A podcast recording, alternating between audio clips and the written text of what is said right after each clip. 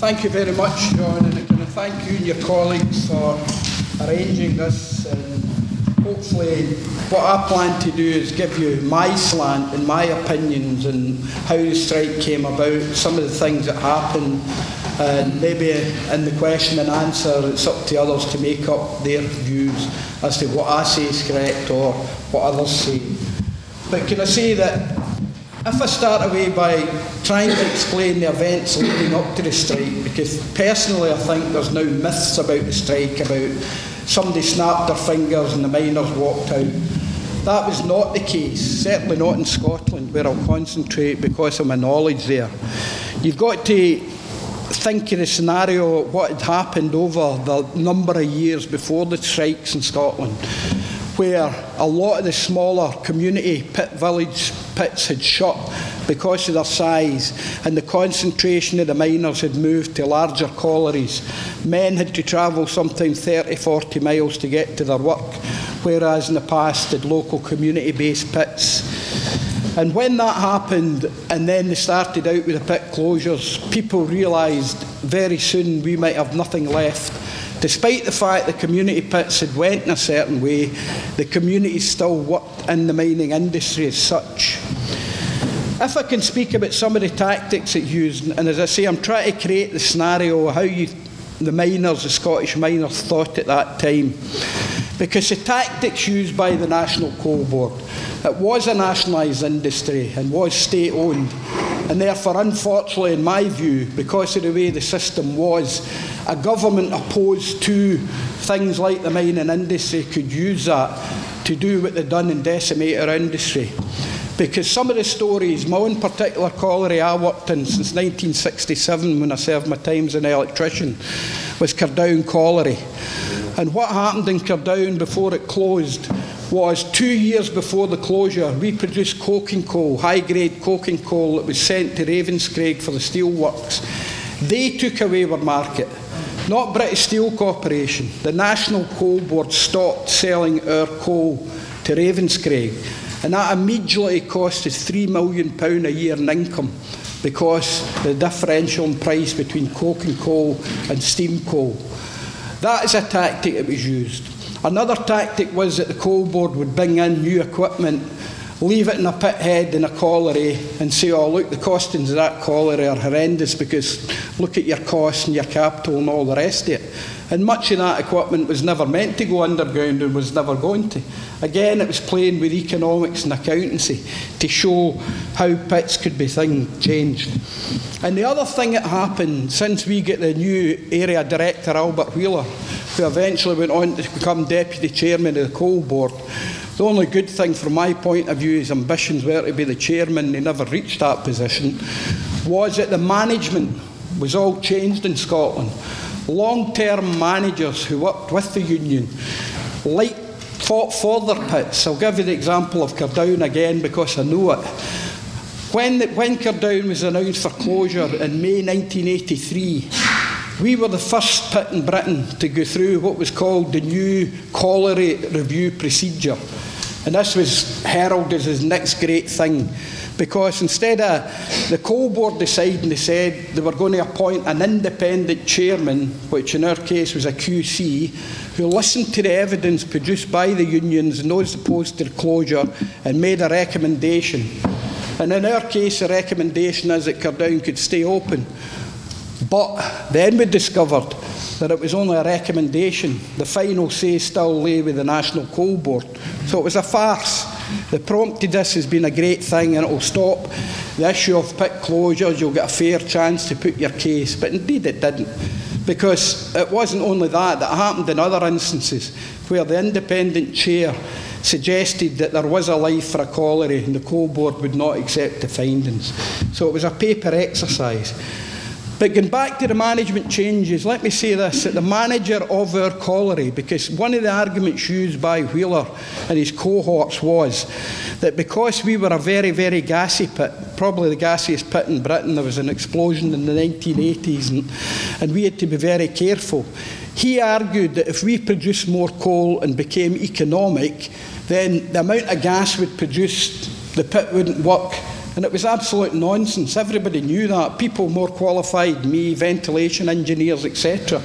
And our manager knew that. And our manager, behind the scenes, was working with the unions to put forward arguments to counter that. And that was discovered because he was stuck in it, if you like, by some of his colleagues who were promised a job. And that manager, who had 40 years' experience in the coal board, was sent for to the area headquarters in Scotland Green Park and told that if he didn't sign in the dotted line, accept his golden handshake, he was getting put, in the words he's told us in front of others, put in a ducat, which in Scotland is a ducat, and left there to retire in 65. Now, that was the way the coal board were willing to treat senior management, colliery managers. So you can imagine how the men were getting treated. And the idea of changing the whole management was to bring in hardliners, not technically gifted mining engineers, but people who were hard nosed enough and were going to take a hard line with the men in the pit and follow the proposed closure programme. In Scotland at that time, and this is where, you know, some people think, as I say, somebody snapped their finger and everybody walked out. In Scotland, leading up to the strike, we had already had six colliery closures since 1980. If you remember when the original, well, you maybe don't, but there was a hit list of pit closures that was pronounced in 1981, and there was a walkout throughout collieries in the United Kingdom. And that hit list was withdrawn, basically because the Ridley plan wasn't in fruition yet. They didn't build up the stocks enough, stocks enough, and they weren't ready to take on the miners in their dispute. And that was withdrawn. And ironically, then it started step by step. And as I say, in, in our part of the country, we already had six pit closures. So the miners in Scotland knew what was coming. We'd witnessed it, we'd seen it, we'd lived it. We'd already lost six collieries and we knew what was coming down the line for more. And some of the some of the collieries that closed in Scotland were not on the original hit list that was produced in 1981. So there was no doubt, no dubiety, on behalf of the miners in Scotland, that we were facing the decimation of our industry, our jobs, and our communities. Nobody had to persuade us that, that something had to be done. And we can talk a long, long time about the rights and wrongs. And I, I accept other people have got a point of view. But I hate to hear the words that some people use about lions being led by donkeys. That wasn't the case. It was the miners themselves that went out and strike. It became maybe political because I think of the media saying Scargill against Thatcher, and that's the way it became. But that was not why the Scottish miners went on strike. Scottish miners went on strike because we knew what was coming. We'd seen it with the six collieries that had already closed. Also, there was a plan, it was produced, I think it was about a year and a half before that, where they talked about the National Coal Board plans were to get rid of the periphery areas. What a terrible word. You know, when you're talking about mining communities and jobs and all the rest of it, your periphery. So those periphery areas had to go, and there was going to be a concentration in what they called the central coalfield. And I'm sure my colleagues know about this as well, where your bulkier coal production would be in Yorkshire, Nottinghamshire, the Midlands, South Wales, Scotland, North East, North West, Kent, they'd all to go. They were peripheral. And as I say, what a terrible word to use for that.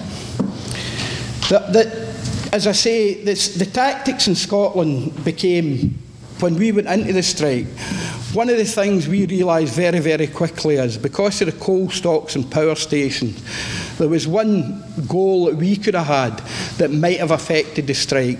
And we entered into discussions with the rail unions and ISTC at that time, the Steelworkers Union, because Ravenscraig was the big steelworks in Scotland and became a big, big issue for many years after that until it closed eventually. But we realised in order to try and hit something, we had to try and get an agreement to curtail the production at Ravenscraig. And we thought we had that because of the deal we'd done between the three unions, that there would be 18,000 tonne of coal a week allowed into Ravenscraig in order that it maintained production at a certain level, so not to endanger the furnaces and all the rest of it, not to do any infrastructure damage. But unfortunately, that never worked. And we're now seeing 30 years later when the cabinet minutes come out, the hand of government on this at all times, because it now shows that Haslam, who was the British Steel chairman at the time, had meetings with the chief constables in Scotland with the government, showing about the illegality of having lorry convoys running through the motorways and streets of Scotland came into being because of the effect that was going to have and because the government at the time did not want to allow Ravenscraig to be affected that way. And that's how in May, early on in the strike, before Orgreave happened and all the rest of it, there was horses used at Hunterston where the coal was landed, imported coal and iron ore came in and get lorried over. There was mass arrests at Hunterston and Ravenscraig during the strike before other places because that was in May. Personally, I was arrested myself at Ravenscraig, and I was actually along with another colleague in charge of the picket line that day. And what had happened was not miners, but ultra left political people, to be quite honest, had thrown bottles at the lorries as they tried to get in. And I was out saying, Look, stop that, you're going to hurt the people, the men that's trying to, you know, picket and all the rest of it. And the next thing, I landed in a police van. And I was fortunate enough as I was getting taken away, I was slimmer at that time and I slipped out my jacket and ran away. but, to my shame, it's actually filmed in television and it plays in the mining museum. I could run in those days, I can assure you, but, but to my shame, I fell over a hedge 18 inches high and tripped and I get recaptured again. but, but the interesting thing was that because how they worked it, when the snatch squads arrested the pickets, there was about 10 police vans, and they filled them up, and you were taken away to Motherwell or Hamilton police station, and you were left there. And what, because I'd had my brief escape and I get put back, I had to sit for 45 minutes in the back of a police van with a policeman because to the next convoy came in, if you like, more arrests came. And it was very interesting. I mean, the guy was bit younger than me, but we chatted away for that time, and he's saying, you know, we don't like to do this, we don't really want to do it. So I says, well, open the door and let me out. But he backed down at that. But anyway, when it came to my court case, and this is the interesting thing, that uh, I was selected in Scotland to be a test case for legal aid not because of my union position, it was just coincidental. And I had to appear in front of this sheriff in his chambers along with my solicitor. And he put the case forward. I was married, two children at the time, about legal aid. And eventually the sheriff, after a lot of mm, accepted it. And when our solicitor said, Well, I'm assuming if this is a test case, everybody will get treated the same. And the sheriff says, No, it'll be every individual case. So it wasn't a test case.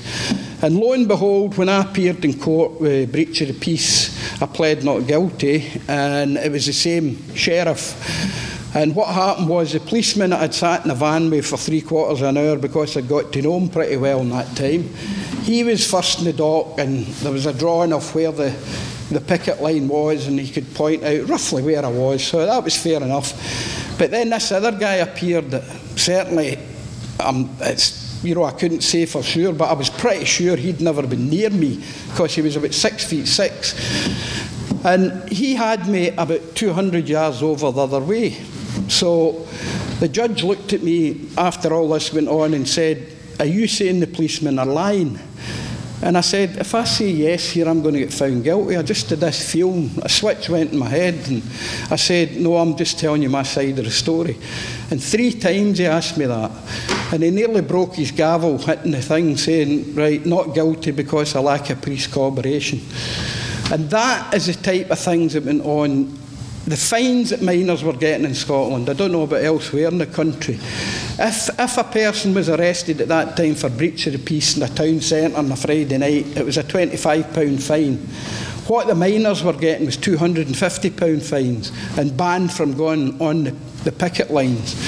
So if people can convince me that the judiciary and the police weren't involved in this, then I must say I would take some convincing.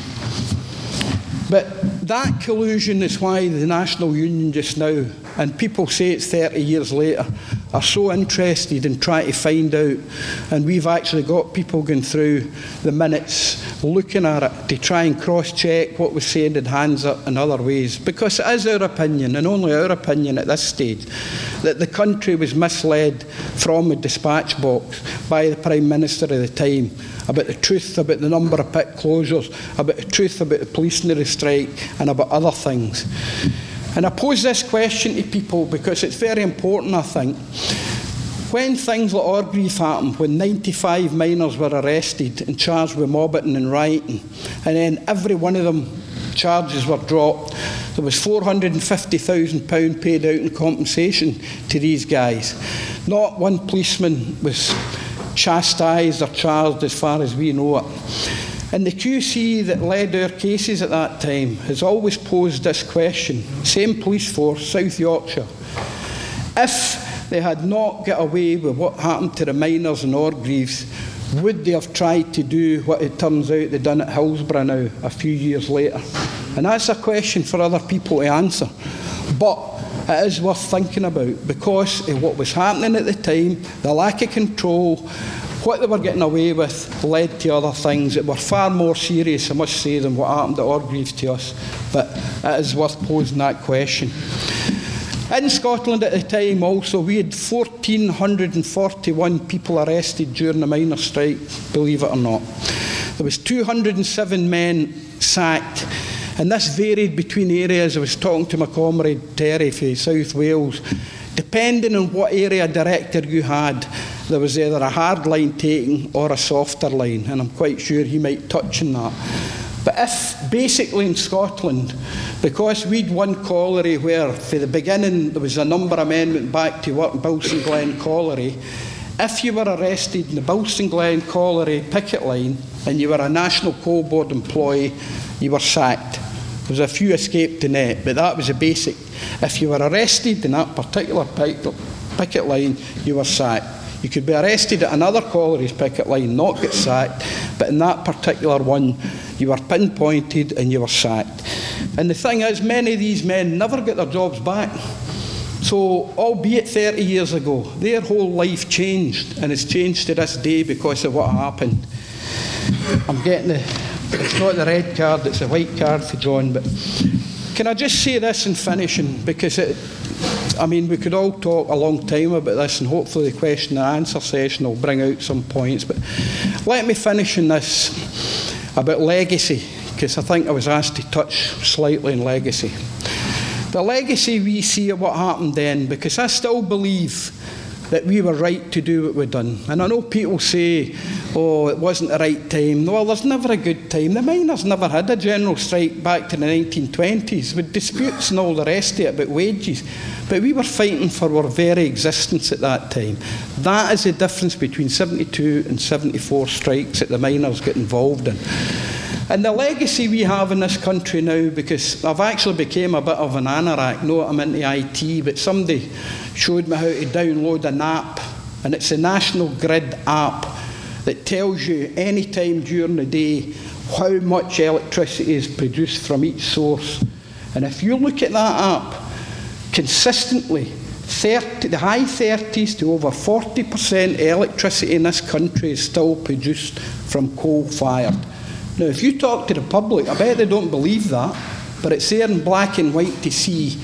And that is, to me, is a legacy that under this country, we have millions of tons of known coal reserves. We could have thousands of people employed, young people as well, because I served my apprenticeship in the coal board, one of the best apprentices out. And many apprentices at the coal board that served their time with the coal board didn't stay with the coal board, they moved on to other industries. It was a conduit for training the National Coal Board for their other industries as well. If you look at North Sea, most of the electricians in the North Sea from Britain have been coal board trained because of the specialised gassy atmosphere we had to work in. They had the qualifications and didn't need retrain for North Sea work. All that we have lost and we now have a country importing 60% of the coal we require in this country. Now, whether you're against coal or not, whether you think it's a dirty fuel, despite the fact we've got carbon capture and clean coal that could be used, that is a fact of life at present. And for the last 30 years, as the demise of our industry went, What has that effect has that had in the balance of payments of this country? What effect has it had on the, the young people and the job prospects and the fact that we have a natural resource that could be exploited by this country? Because they're quite keen to look at fracking, they're quite keen to subsidise nuclear, but we have coal under our shores that have never been properly helped and subsidised, if necessary, in the lean time to get us through that. So, thank you very much for that, John, and hopefully we'll get some questions.